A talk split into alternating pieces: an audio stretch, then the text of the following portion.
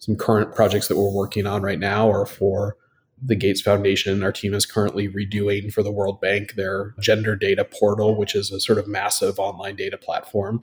The team is enjoying that work because we have found a great group of folks that are driven by good looking stuff and doing it for mission driven, purpose driven companies.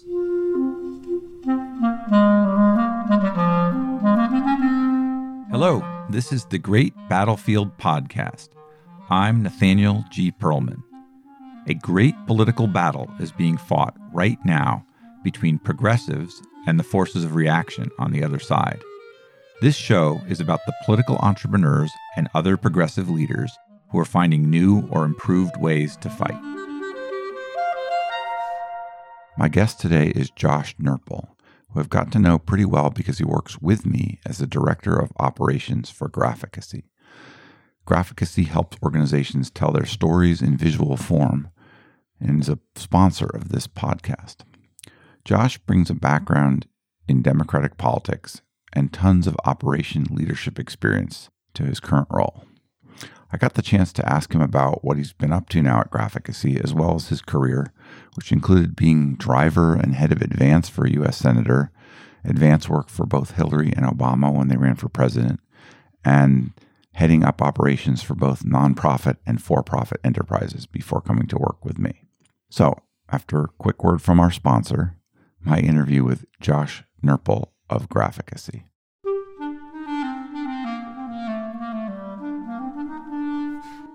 This episode is brought to you by Graphicacy. Graphicacy is an analytic design firm that can help you advance the mission of your organization using your own real data and information. They are 21st century visual communicators who create interactive graphics, motion graphics, and data visualizations. You can find Graphicacy at graphicacy.com. That is G R A P H I C A C Y.com. With Graphicacy's help, you can visualize a better world.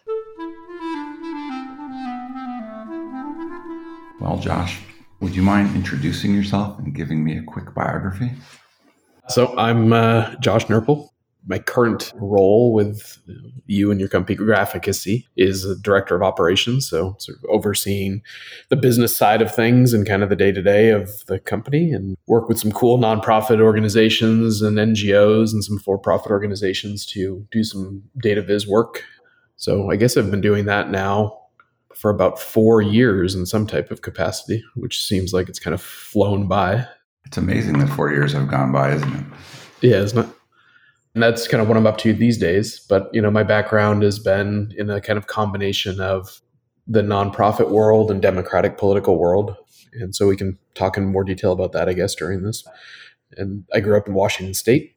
I'm somewhat of a transplant to the East Coast. Have been here now for about 15 years, and uh, live in Brooklyn with my wife and, and my little boy Oliver. What was your family like that you end up in the political world? Were they political? My parents were very politically active. My mom was an attorney, uh, and so she was like very involved in democratic politics in the town that my brothers and I grew up in. She was a prosecutor, worked in the prosecutor's office, and so she was uh, sort of influential and sort of played a role in both getting her boss, the prosecutor, uh, elected, and then a number of the sort of county commissioners and things like that. And I grew up in a pretty rural town uh, or city in, in eastern Washington State. You know, it's an agricultural based place, very conservative. But she and some of her friends were sort of the small group of Democrats uh, in the town. I was always like very interested in politics, and I think that like sort of one of the first elections that I remember on the sort of national level was Bill Clinton's campaign. I remember when he got elected to president, my mom started crying because she was so happy after a number of uh, you know Republican presidents that preceded him. Um, this idea that this uh, young guy from the South could get elected president as a Democrat in her lifetime was sort of surprising. Uh, you know, after I guess Reagan and, and Bush. So we were, yeah, I mean, we're very like involved in politics growing up, and my dad was pretty political too uh, in Vietnam, he was a conscientious objector, um, and so was like very uh, politically involved at that point, and ended up joining the Peace Corps uh, instead of going to Vietnam. And so, uh, you know, it was sort of like instilled in us from a pretty young age, like being politically active and uh, particularly progressive leaning, despite growing up in a place that was the opposite of that. And you're a twin, aren't you?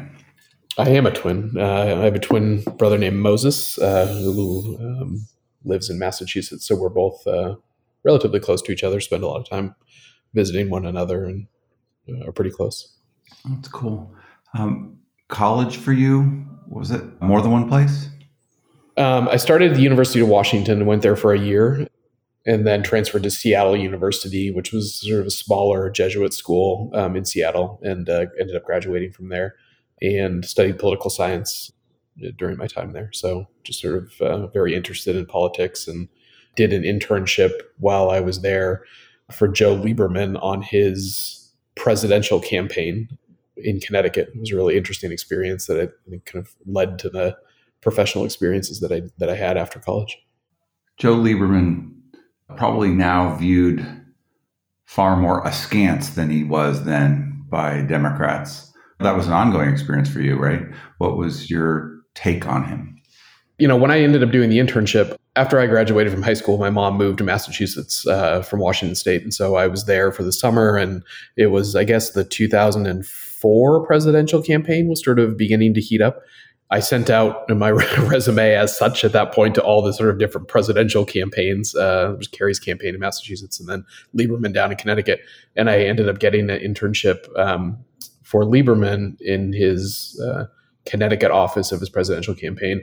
And for me, then, you know, like he had been the vice presidential candidate. And so it was like, you know, very sort of high with profile yeah. at that point. Yeah, with Gore. And so it was an amazing opportunity. The first experience that I had working as an intern for him was working basically in like a fundraising office. So it was a lot of like, you know, stuff in envelopes and various things like that. Uh, and then ended up doing a couple like bus trips up to New Hampshire to do doorbelling in the winter and during the primary. He didn't do particularly well. I think he's a three way tie for third or something in New Hampshire during that presidential campaign. But I kept in touch with the folks uh, that I did that internship with. Um, and then when I graduated from college, ended up getting a job as sort of uh, um, his driver, uh, and so um, ended up moving to Connecticut and spending a lot of time with him working on the campaign as his driver and then director of advance for his Senate reelection campaign a few years later. I've talked to actually a fair number of people, you know, actually a wide range of different ages who worked as drivers. In many of their cases, there was a chance to really learn politics that way. Did you have conversations with the senator did you get to know him or was it more like you know fly on the wall observing? Yeah i think it was sort of a combination of both. I mean it was you know like having grown up in this very small town in washington state like the, the idea of sort of like aspirational like if i'm going to get involved in politics to be able to do anything that is uh, sort of at the senate level would be great but you know and then beyond that was um, sort of an amazing experience. And so, you know, when I ended up getting this job, like, you know, I think the first week on the job, it was like I gotta go pick him up at the airport at LaGuardia or something. And it's just me and him in the car for an entire day. And then it ended up being the case of just like spending hours in the car with him, sort of driving all around the state of Connecticut. And I think having that sort of firsthand experience of just seeing the sort of ins and outs of politics when I started the job, that happened was it was like right around Hurricane Katrina, and there was this like major disaster in you know the southern part of the United States, and he was I don't remember what committee he was on, but I remember like you know all of the sort of briefings that he was doing and various phone calls that he was taking and things like that, and like just to see that sort of up close. But in you know in a lot of the sort of downtime spent with him in the car, there was the opportunity to just talked to him and he was a great guy to work for. I disagreed with him on some of the sort of political aspects of things, particularly the Iraq war or whatever. But, you know, like it was an amazing opportunity to spend a lot of personal time with someone that was pretty senior in politics at, at the time. I'd been in politics for a really long time. And so it was a tremendous first professional experience for, you know, 22 year old kid or whatever to get to do. Sounds like he treated you well. Did he treat you like a whole person who you know who's ambitious and learning and all that or how How did he interact with you? Yeah, very much so. I mean, he was extremely respectful and polite, and like I kind of assumed that when I went into the job that like you know I don't know. I mean, I just had this perception of I think more senior political people that there wouldn't be the opportunity. Like I didn't expect to be just treated well, as. Sometimes you think of, they'll they'll be kind of high and mighty and, and exactly uh, yeah. And he but, was the absolute opposite of that. And I think that you know I think people, um, to your point earlier of the, sort of I think political stigma to some degree, because I think he ended up going much more uh, sort of to the right and a little bit less center, or at least I think perceived by that way. And people of my sort of political you know leanings progressive world but I think what I always tell people is that while I may disagree with him about particular political things, he was a tremendous person to work for. Yeah, there wasn't any point of sort of being high and mighty of like I am the senator and you can't talk to me as a normal human being. Well, I once spent uh, probably 20 seconds in the elevator with him, so I know what you mean. a lot of times when you do have that kind of exposure to politics, you can parlay that into a next move? You know, you can get a recommendation. Did that lead to anything, or was that just learning for you? I think led to something that was also learning. The campaign where he was running for reelection, he was a Democrat. I think you obviously know, right? And like he was a Democrat and lost the primary, and then running as an independent. Uh, at the time, ended up being, I think, one of the highest profile Senate races of that cycle uh, because of him and his name and just the, the sort of change to an independent. Uh, and so during the campaign, so I was his driver for a while and then became his director of advance. And so doing um, sort of all of his public events and setting them up and, you know, the sort of visual communication sort of aspects of political campaigning and was fortunate enough to to get to spend a lot of time. There were a lot of advanced folks that had worked for the Clinton administration, the Clinton campaign, uh, Kerry campaign, that ended up coming into the state to sort of volunteer as we were doing events all over the state. And so it was a tremendous opportunity to get to meet some of these folks and then sort of parlay that into after he won re-election. Um, I ended up going to then work for Hillary Clinton's presidential campaign doing advance, uh, and so got to pretty immediately kind of jump into the national level of advance uh, for presidential politics and you know traveling all over the country to various primary states. And so yeah it was a, it was a great sort of jumping off point of a political career and working in democratic politics. What is a person who directs advance on a big senate race or uh, you know works on it in a presidential a big one like hillary's? What's the job like? What are the ups and downs of it um, I mean, I, th- I, think the, the ups of it are the sort of like high profile nature of your job is essentially to try to create the camera shot uh, of an event that gets, you know, ideally put above the fold on a newspaper or online or whatever, and to try to create those visual communications of like the senator or the presidential candidate out like engaging with people, right? And to like try to create the sort of image of them uh, out doing the sort of retailing politics or the with Lieberman in particular, one of his big focuses was like getting everywhere in the state. And so we spent a, a lot of time going to like every little diner uh, all around Connecticut in which he would sit down and talk to all the folks about what they were concerned about. Right. And so like it was trying to plan out the logistics of like an entire you know day or week and then into the presidential politics the same type of thing of the upside of it is getting out to to be around the the folks that they're looking to talk to and trying to get those sort of high profile images. Like, like the the downside of it or the the stressful parts of it are the fact that you know the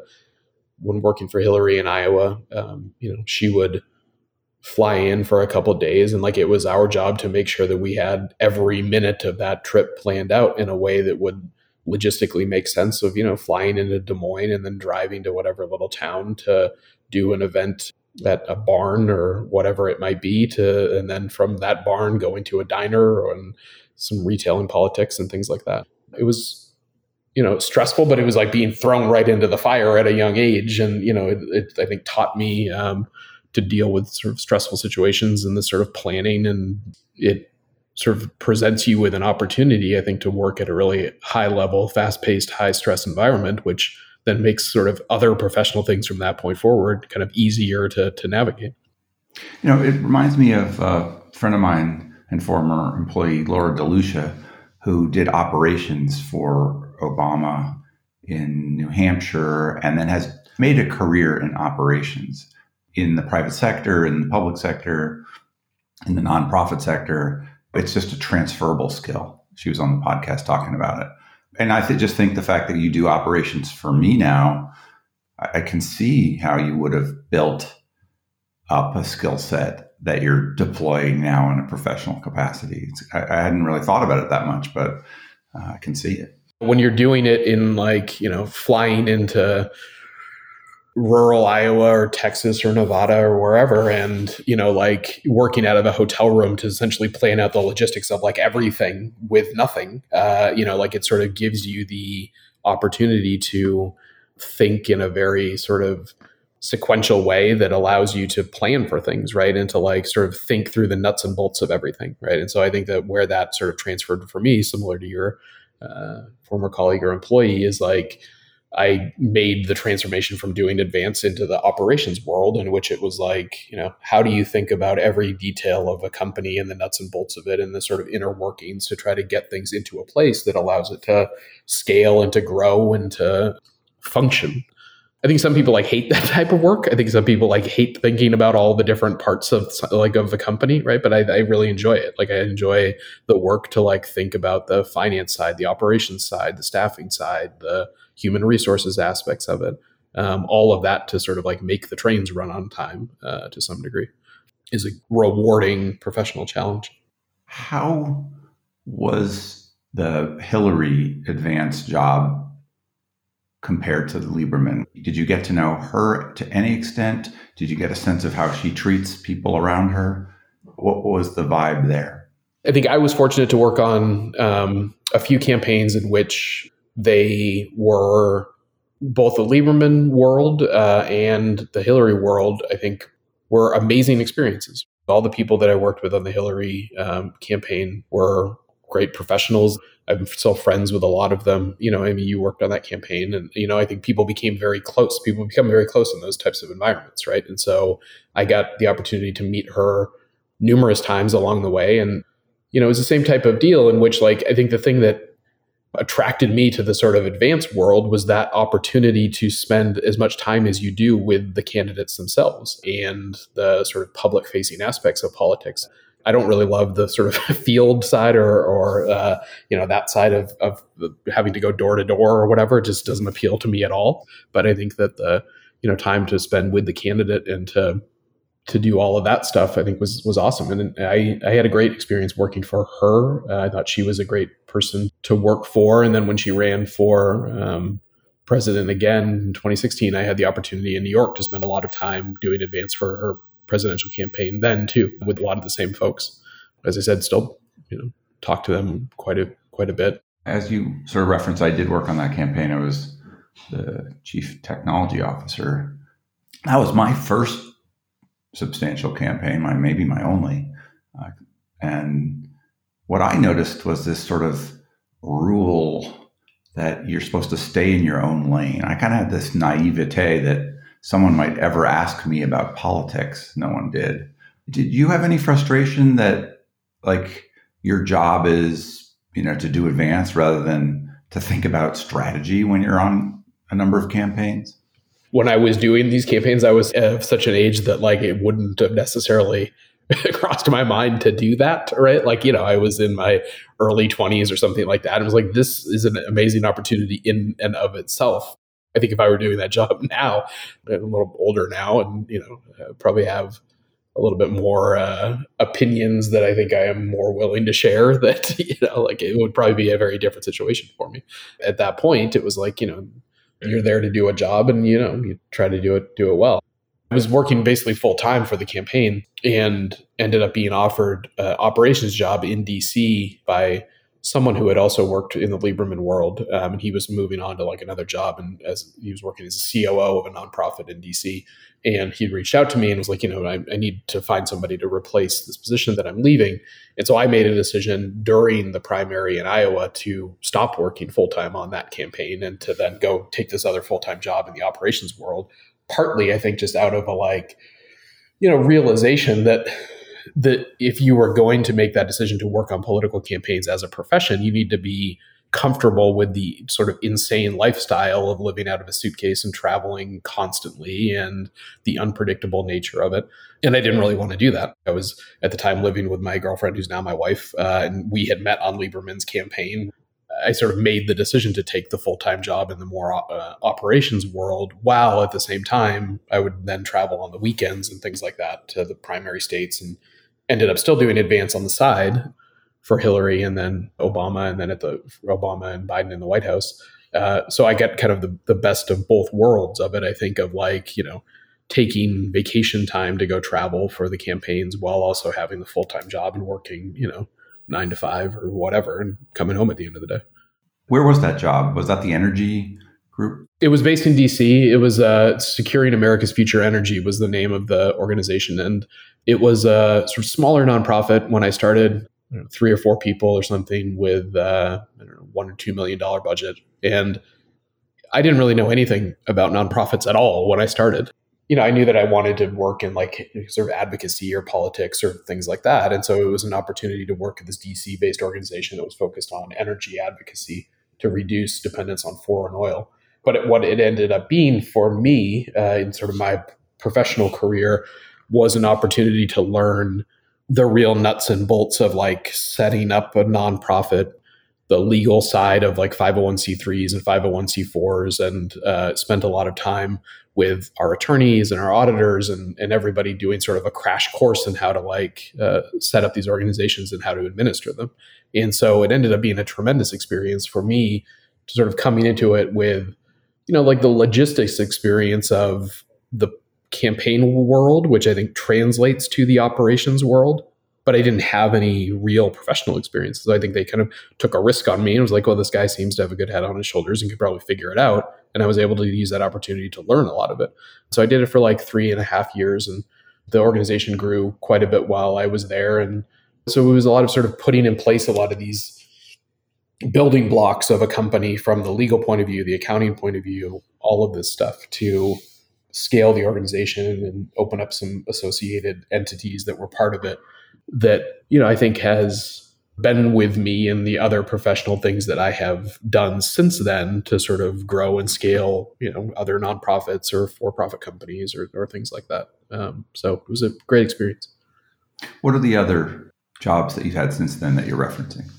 Yeah. Um, so after that, I went and worked uh, at a uh, a nonprofit in New York. Um, my wife and I moved to New York, and I worked there at an organization called One Voice, uh, and it was the PeaceWorks Foundation. Was like the actual, but it was the One Voice movement, which was an organization that had been started by the founder of Kind Bars, and this was kind of before Kind was the crazy thing that it is now, everywhere in every store. But he had sort of started in selling products that were essentially bringing Israelis and Palestinians together for peace purposes. Uh, that were, you know, taking certain products from Israel and certain products from Palestine and bringing those together to sell these products in the United States.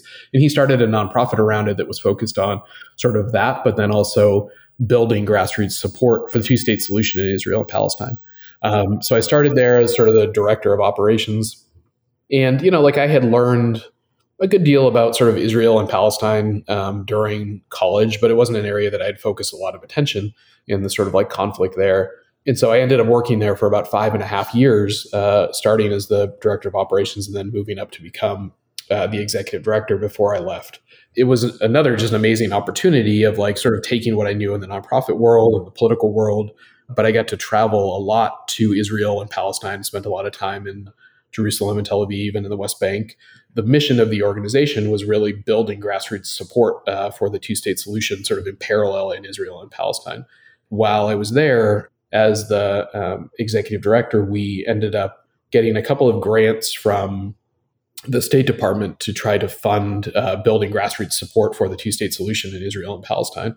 Um, and we used uh, sort of that as an opportunity to make some pretty substantial investments in trying to take uh, sort of data driven organizing, the organizing model that essentially had been pioneered by the Obama folks. And, you know, I mean, there's obviously other examples of that before they did it, but I think it really became more popular and sort of with their data driven organizing model. Uh, and we hired a couple of folks that had done it for his campaign and had them go over to Israel and Palestine and train our team there in how to really, you know, collect data about the people that you're trying to organize and build a database of those people and use a very particular organizing model. And we ended up scaling the, the organization considerably to becoming the largest grassroots organizations in Israel and Palestine in support of uh, sort of progressive politics in, in parallel on both sides. And so, again, it was an amazing opportunity to sort of take what I had learned as the director of operations, but then grow into more of this executive director type of role and sort of overseeing the the organization and spending a lot of time with my colleagues in, in Tel Aviv and Ramallah to grow the company into something that by the time I left, I was extremely proud of what what it had become. Why did you leave? Um, so I left uh, the organization in Israel ended up being pretty involved in the 2015 uh, election to mobilize progressives um, to try to get them to turn out to vote to support the progressive candidates to get Netanyahu out of office. I spent a lot of time in Tel Aviv uh, leading up to the 2015 Israeli election. Like I would go on Sunday nights and be there for the week and then fly back on Friday. And so I was going like very, very regularly. Um, and then we ended up, I think, you know, everybody thought that, that Netanyahu was likely going to lose that election and he ended up winning again. And it was a really demoralizing um, thing, I think, that happened in particularly the peace movement in Israel uh, and in Palestine. I think that there was a lot of hope riding on that election and the ability to sort of move towards the two state solution to get Netanyahu out of office. I sort of came back and I was at a point where we had accomplished a lot as an organization. We had really grown substantially, and I felt I felt very proud of sort of where we were at. But I was kind of ready for a new challenge. And the 2016 election in the U.S. was just beginning to ramp up, and so I started exploring opportunities to to transition from there into something that was more focused on domestic politics. Right, like I had been focusing on Israel and Palestine for the previous five years, and you know, while it was a tremendous opportunity to meet a lot of people in Ramallah and in Tel Aviv and to grow professionally, I was kind of burned out with it and, you know, looking to do something different at that point. So, what was the new thing that you did? So, then the next thing that I did from there uh, was, um, I guess, how you and I met uh, was um, there was a, a, new media company that was starting that was um, focused on, uh, really amplifying and sort of countering the right wing media um, that comes out of Fox News and Breitbart's and various things like that to create a platform that is more effectively, particularly online, communicating like progressive and democratic messaging. And so um, I left the, that uh, the nonprofit One Voice and, and went to work for what is now the American Independent. It had been Blue Nation Review, uh, and then became Share Blue, um, and then now is the American Independent, and started there as COO and sort of taking this what was essentially like an online Facebook group uh, with a pretty large following as Blue Nation Review of about a million followers or something, and working to sort of build that into a progressive media company. was there through the um, really through the 2016 election in in that role. How was that experience for you? It was mixed. I think that the uh, you know the the opportunity to take I had largely really only worked in the nonprofit world uh, and well I guess in uh, political campaigns in, in the nonprofit world, but it was an opportunity to take some of the um, operations experience that I had uh, really f- kind of fine tuned in the in the nonprofit world and bring it to the the for profit world. So I think that was you know really positive you know, but there was uh, some just managerial challenges and various things like that that I think we had to work through as a company. That was a good learning, a good learning experience of I think how to try to work through um, managerial challenges as a company. And I think I learned a lot from that particular experience. But I think that's probably all I'll say about that. Sounds like you've learned a little bit about being politic in politics. I think that that's correct. Yeah. I had worked at a number of organizations that had very strong leaders and entrepreneurial people that I had worked with, right? So I think I was more used to working in environments in which people were pushing companies really hard to grow and to scale and to try to be high profile and public facing and to, to make an impact. With that experience, it was the same type of thing of like trying to do something that was was different. And so I think, you know, in any type of venture or enterprise in which you're trying to start a, a, startup or a nonprofit that is, you know, trying to do something different, there's always uh, growing pains that you have to work through as an organization to make change and to, to push and to, you know, not sort of rest on your laurels. But I think to grow anything, it takes a lot of energy and passion. And sometimes those things lead to disagreements and challenges that you have to work through. So, usually, when you're building a career, you want to kind of do bigger and better things as you go up. But now you take the giant step downward of coming to work with me. uh, what was the rationale there? Yeah, I, mean, I think you know, I think the the rationale was that looking for some type of like just different opportunity. You and I got to know each other a little bit, and then I came down to DC on the train. I think you and I took a walk in the woods uh, for a while. and just sort of talked about like where I was looking to go with my career, and you had this thing called Graphicacy that was working on data visualization and smaller team of very passionate folks um, and kind of some great professionals in the space. I saw it as an opportunity, I think, to like take the previous experience that I had built of trying to grow some of these different nonprofit or for-profit ent- entities and work with someone like you that is entrepreneurial and uh, sort of thinks bigger than whatever might be sort of right in front of you or in the immediate. I think when we first started working together, I think there were some challenges of how to make it all work, right? I think there was a smaller team and there was a, um, everybody was doing a lot of everything. And I think that we have continued to grow as a company to get to a place where our team is doing some really awesome stuff as far as, um, you know, working with Johns Hopkins on the Coronavirus Resource Center or working with the Gates Foundation or for profit entities like McKinsey or Price Waterhouse. Um, you know the World Bank, uh, and so you know it's an it's an opportunity I think to work with some of the world leaders as far as what they are doing to try to help visually communicate whatever it is they're trying to trying to get out there. I think when you and I took that walk in the woods, I didn't think that I expected that I would be here for four years, uh, that we would be where we are at today. One wants to be careful about crediting any one person for anything in a, a small company where everybody is important. But I know that what you brought to graphicacy has been really important in terms of sort of organizing us for success.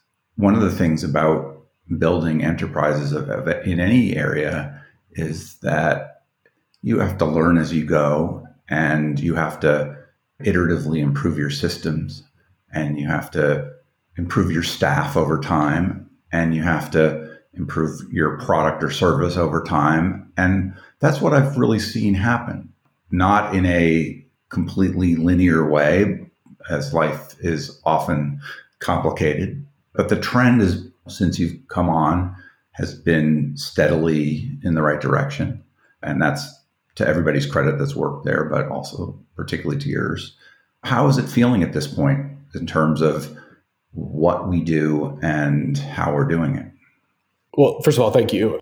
The thing that has been, uh, I think, my career path of working in politics and then some nonprofit stuff and then some for profit stuff, I think the thing that is like sort of consistent throughout the experience has been, you know, I think what the advanced stuff very early on taught me was that in the absence of a plan, things can go south pretty quickly, right? And so I think that there is a need for there to be a very sort of clear plan and the sort of foundation to then build upon, right? And so I think that the experiences that I had at these nonprofits that were sort of uh, they had been established, but they weren't grown to fruition was a need to like focus on like some of the basics. And I think that one of the experiences that I think I've really enjoyed at Graphicacy is like almost refocusing on those basics and making sure that we have like all of the sort of systems in place that are, uh, you know, the project management stuff or the time tracking stuff or the right materials to go out and sell ourselves in the right language to talk about ourselves. And not to say that none of that stuff was in place, but I think we um, and the team has really focused a lot on making sure that all of that stuff is sort of up to par when we were taking on fewer parallel projects it was important to have that stuff in place. But then as we have then built upon that and we have more and more work coming in and more and more team members, the ability to sort of scale and take on that work is easier to do when you have some of these processes and systems and uh, sort of clarity of focus uh, with the company in place. We have arrived at a point where I think there is less of a question about what the company focuses on, right? Like I think it's like a data viz company. We focus on data viz. I think we're really leaning into like the visual communications aspects of data visualization and visual storytelling. And I think that it has then resulted in our ability to hire and retain some pretty uh, great staff members um, and to work for some high level and high profile clients. Some current projects that we're working on right now are for the Gates Foundation. Our team is currently redoing for the World Bank their gender data portal, which is a sort of massive online data platform. The team is enjoying that work because we have found a great group of folks that are driven by good looking stuff and doing it for mission driven, purpose driven companies. We're in a positive place with the opportunity, I think, to further scale, to you know, become bigger and better. So, what what is a good client for Graphicacy, and what's a good engagement with that client look like? I think one of the, the best experiences that we have had thus in my time here is we have some ongoing work that we're doing with Johns Hopkins and particularly Johns Hopkins like Bloomberg School of Public Health. We have a really solid partnership with their International Vaccine Access Center. They had had a platform that was sort of outdated and hard for them to manage and you couldn't really visually it wasn't doing what it needed to do as far as like a data viz platform. And so they came to us and asked us asked us to redo that and rebuild the technology behind it and the sort of front end aspects of it. They are, I think, the ideal client for us because they have a tremendous amount of data. Uh, and getting that data out to um, a sort of wide array of people. It's their sort of currency. Um, and so they have audiences that span sort of scientists, public health experts, the media. It's the sort of perfect opportunity for a company like Graphicacy and the team to look at all these different audiences and try to work with them to tell the story of their data um, in a visually compelling and engaging way. So we've been working for them for about two years or so, with vaccines being the focus of their work. They're really focused right now on COVID vaccines and the studies that are happening all around the world and the effectiveness of those vaccines. And so there's just so much data um, that they're trying to get out there. You know, right now we're rebuilding part of it to accommodate all the different studies and effectiveness studies that are happening with COVID vaccines and the you know, Pfizer vaccine, Moderna vaccine, Johnson and Johnson, all these other you know, dozens of vaccines that are out there in trials. So you tend to, in your career, work you know, four or five years in an enterprise and get itchy feet what do we have to do at Graphicacy to make sure that you and other key players stay around? How do you think about retention for the rest of the staff and for yourself? I think the thing that keeps me excited about Graphicacy is the continued potential to grow. Uh, and so, you know, I think that it's important with, I think, an enterprise as you're growing it to give people the opportunity to try to continue to grow and learn and be engaged and part of the growth of that company over the last couple years in particular i think you and i have had a lot of conversations about how to try to ensure that we have people that don't sort of like top out at certain roles but give them the opportunity to sort of grow within the company and to feel like they have a level of ownership over the company and the growth of it and they're bought into it. You know working with you in particular on this i think it's been always clear uh, to me that it was like you know feel a level of ownership over this company, try to make it grow, try to be part of taking it to wherever it can, uh, which I think is is not always the opportunity of places. There isn't always an opportunity in small or big companies to feel that level of ownership. Part of what I feel currently at Graphicacy is a bright horizon in our ability to kind of take this to wherever we want to go. The harder we work, the greater it can become there are places that I've worked where I feel like I've sort of hit a wall as far as like I've done all I can here and there isn't more for me to do to grow this thing. Um, and I don't feel like we are at that point yet.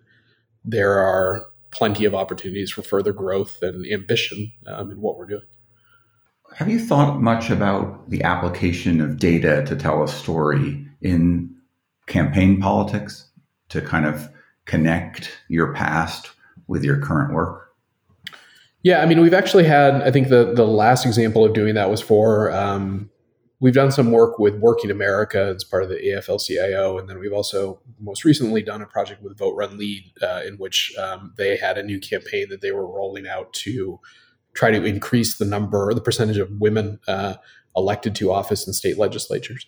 And I think that was actually a really successful project because it allowed us to try to tell the story of that in a sort of like visual narrative scrolly telling type of experience. I think the challenge though in like politics in the use of data visualization in by politics I mean like campaigns is that campaigns are so often trying to very quickly turn around messaging a lot of it is sort of social media driven and i think most of the work that we do at Graphicacy tends to be sort of you know couple month engagement at the short end and when you're building out that sort of custom data visualization, it is hard to pivot very quickly when you have to be able to redesign it and re engineer it based off of the sort of uh, ebbs and flows or quick turns of a political campaign. And so I think that it is an area that I think we have not fully sort of cracked the nut of at Graphicacy. I think everybody in our on our team is is passionate about progressive politics, or they are passionate about a particular cause within the progressive world. And so I think people are very motivated to do work for the tagline "Visualize a better world," right? To try to do things that are making an impact uh, on the progressive side of things. But I do think that from a campaign side of things, we haven't been able to find that I think type of like project in which it allows us to do that type of work. We have worked for you know the organizations you mentioned, but also like uh, campaign fundraising enterprise, you know, to try to help them uh, show their data, show the impact in particular. I think it's and I think that's probably where we've done that most effectively is like show the impact of their to their donors or to their audience or whatever it might be. Josh, is there a question about your career about graphicacy, where you want to help take it that I haven't asked that you'd like to be asked? I don't think so. I think we've we've covered a lot in a short period of time. I'm so glad to have the chance to catch up with you in this sort of strange way. Anything else you want to say? Part of what I did when I first started working with you was to help you set up the website for this. For the podcast, yeah. Yeah, exactly. Uh, for the podcast. And I think, I don't know what episode number, I was actually looking right before we, we joined, but. I think I'm well in the 600s, am, am I not? Yeah, and to see that you have now done, you know, over 600 episodes over the last three and a half years uh, at three uh, episodes a week, I, I, never expected that that was to be the case. Um, and so, you know, it's been fascinating to listen to the episodes and the number of people that you have talked to from just like a wide array of different people. So I feel lucky to have the opportunity to join you um, to, you know, tell a little bit of my story. Um, nothing if not dogged about things like this, right? yeah, um, that's, that's, that's true. all right. Good to talk to you.